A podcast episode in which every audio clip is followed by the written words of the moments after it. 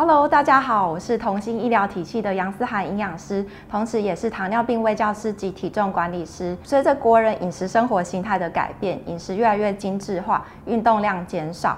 因此，罹患慢性病三高——高血压、高血脂、高血糖的盛行率不断增加，其中又以高血压为三高当中盛行率最高。根据研究统计，每四位国人就一位罹患高血压而不自知，因此被称为隐形杀手。今天就来跟大家聊聊高血压。高血压可能导致中风、心脏病、肾脏病等等疾病的风险，相较于一般人为高。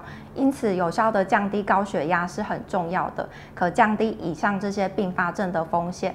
除了药物治疗之外，饮食的调整也是相当重要的。研究发现，德叔饮食应富含钾、镁、钙。及纤维质能够有效降低高血压。德叔饮食总共有五大原则。第一原则：蔬果五七九，建议男生一天摄取五份蔬菜，即是两碗半的蔬菜，及四份水果，即是四颗拳头大小的水果。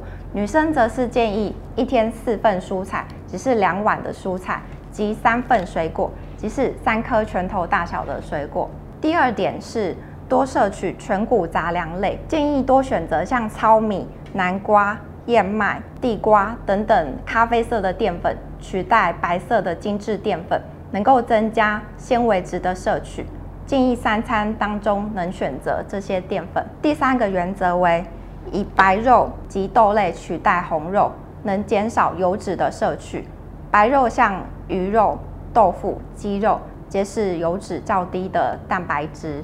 第四点，每天摄取两杯低脂奶，像低脂鲜奶、低脂奶粉这些奶制品都是钙质较高的食物来源。第五点，多吃坚果，食用好油，建议每天能摄取一汤匙的坚果，及多使用植物油。像橄榄油及苦茶油这些富含单元不饱和脂肪酸的油脂，能够降低身体发炎反应及心血管疾病的风险。外食族透过合适的选择，也能执行德蔬饮食哦。德蔬饮食以自助餐五百大卡为例，蔬菜部分应富含纤维质及钾及镁，建议越多越好，能够一碗以上。种类的部分建议选择海带、菇类及木耳这些蔬菜，纤维质量较高。